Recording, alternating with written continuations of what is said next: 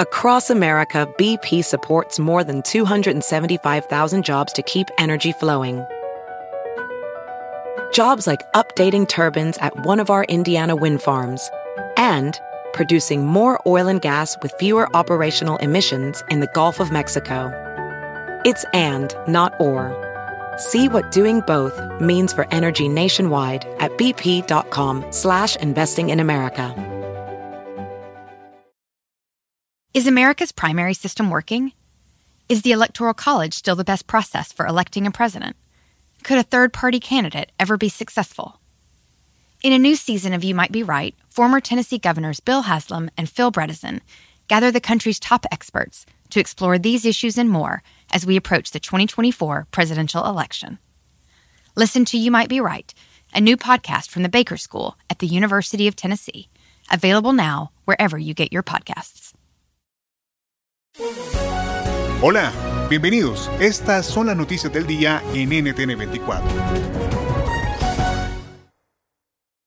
En El Salvador, Nayib Bukele gana abrumadoramente las elecciones legislativas de este domingo en el país. Su partido, el movimiento político Nuevas Ideas, se hizo con la mayoría de la Cámara. ¿Qué viene ahora? El debate lo hacemos con la ex viceministra de Comercio e Industria del Ministerio de Economía, Merlin Barrera. Bueno, yo creo que, es interesante el resultado que hemos vivido el día de ayer. Eh, particularmente yo no me esperaba un, gane tan contundente y eh, una respuesta también a los partidos tradicionales que eh, han orientado sus políticas públicas en quizás no atender las necesidades de la población. Creo que para mí es un cheque en blanco que ahora la población le deposita al presidente Bukele y que él tiene que sabiamente saber decidir cómo es que lo va a gastar, cómo lo va a orientar. Eh, se encuentra, digamos, a un país con, una situación muy, muy compleja, eh, niveles de endeudamiento de casi del 100% del Producto Interno Bruto, niveles de pobreza que están rondando después de la pandemia, según la CEPAL y el Banco Interamericano de Desarrollo, cerca del 50% de la población.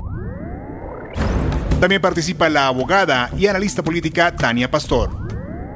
Este domingo en las urnas los salvadoreños expresaron de una forma muy contundente em, como simbolismo del hartazgo, del cansancio de la corrupción, del cansancio de la impunidad. Eh, más que todo fue un castigo, esto continúa siendo un castigo y a la vez eh, se convierte y se transforma en esperanzas y en expectativas bastante altas del gobierno del, del presidente Nayib Bukele y que ahora pues nuevas ideas arrasa en la Asamblea Legislativa y va a tener esa posibilidad de nombrar em, a todos los funcionarios de segundo grado. Y finalizamos el debate con Julio Valdivieso, abogado y analista político. Bueno, en la Asamblea Legislativa siempre ha sido, dijéramos, el primer órgano de Estado. Eh, la Asamblea Legislativa en realidad funciona como el verdadero control político del órgano ejecutivo. Así está diseñado por nuestra constitución. Y creemos que ahora de confirmarse los resultados, porque prácticamente solo necesitan confirmarse, y el, el partido del presidente Bukele llega a tener los 56 votos, tiene la llave, eh, dijéramos a lo que nosotros llamamos la llave formal porque con ellos puede contraer deuda, puede aprobar presupuesto, puede, dijéramos, hacer todas las elecciones de segundo grado que le competen, como son fiscal general de la República, eh, magistrados a la Corte Suprema de Justicia, Ministerio Público, etcétera, etcétera. Hoy se reunieron por primera vez el presidente de México, Andrés Manuel López Obrador, AMLO, y su homólogo en Estados Unidos, Joe Biden. Analizamos el encuentro junto a Raúl Gutiérrez Patiño, internacionalista y académico de la Universidad Iberoamericana de México la asunción de, Biden a la presidencia de Estados Unidos, pues esperemos que se genere un clima de cordialidad, de respeto, de buen entendimiento que permite el establecimiento de estas responsabilidades compartidas en materia de migración para poder colocar el tema de la salvaguarda de la comunidad migrante como uno de los ejes rectores del entendimiento entre ambos estados. En Estados Unidos, el gobernador de Nueva York, Andrew Cuomo, enfrenta acusaciones de acoso sexual. Los últimos días, dos mujeres denunciado un presunto comportamiento inadecuado de Cuomo y ahora pide perdón. ¿Qué futuro tiene quien llegó a ser una figura ascendente en la política nacional e incluso visto como presidenciable? Lo analizamos con Ronen Swalk, periodista argentino desde Nueva York. Recordemos que como fue uno de los principales hombres que se enfrentó a Donald Trump desde los demócratas. Incluso muchos decían que podía casi ser el candidato a vicepresidente. No sé si recuerdas en un momento que se había mencionado su nombre por lo bien que estaba manejando supuestamente la pandemia. Eh, antes de que Kamala Harris fuera justamente mencionada, él dijo, incluso él públicamente dijo, no voy a participar en esta elección, ni como candidato eh, a vicepresidente, ni como nada, solamente sí apoyó, por supuesto, a Biden, eh, pero es un hombre que tenía políticamente mucha fuerza y que con estas denuncias y con la mentira sobre, por lo menos las denuncias sobre mentir con respecto a los números de personas fallecidas, ancianos fallecidos en asilos, eh, su futuro político queda muy, pero muy, pero muy perjudicado.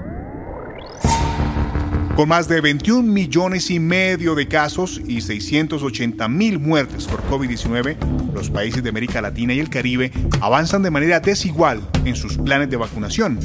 ¿Cuáles son los principales retos que enfrentan? Nos lo cuenta Luis Felipe López Calva, secretario general adjunto de la ONU y director para la región del PNUD, el Programa de las Naciones Unidas para el Desarrollo. La gente está obviamente esperando una respuesta institucional seria e incluyente eh, y quiere ver que se está aplicando de manera transparente y con, y con información para todos. Creo que el problema más serio cuando se ha visto en algunas eh, instancias en la región y en otras regiones es cuando la población se da cuenta que la información no está siendo compartida de manera abierta y, la, y no se está haciendo de manera pública, cuáles son las prioridades en el orden de la vacunación. Yo creo que establecer con mucha claridad las reglas eh, de prioridades y seguir de manera muy clara esa, esa, um, estrategia es fundamental, porque, insisto, si la, si la ciudadanía no tiene confianza en la estrategia de vacunación, va a ser menos efectiva y ese es un elemento central. Nicolás Sarkozy ha hecho historia al convertirse en el primer expresidente francés en ser condenado a prisión. Se le imputa por corrupción y tráfico de influencias en 2014 y se le impuso una pena de tres años, dos de ellos exentos de cumplimiento y el tercero en arresto domiciliario. Lo conversamos con el politólogo Genaro Lozano. Es un hombre cuya, eh, cuyo ascenso al poder que fue en su momento también pues muy muy relevante, eh, vino acompañado siempre de esta duda sobre el financiamiento de su campaña.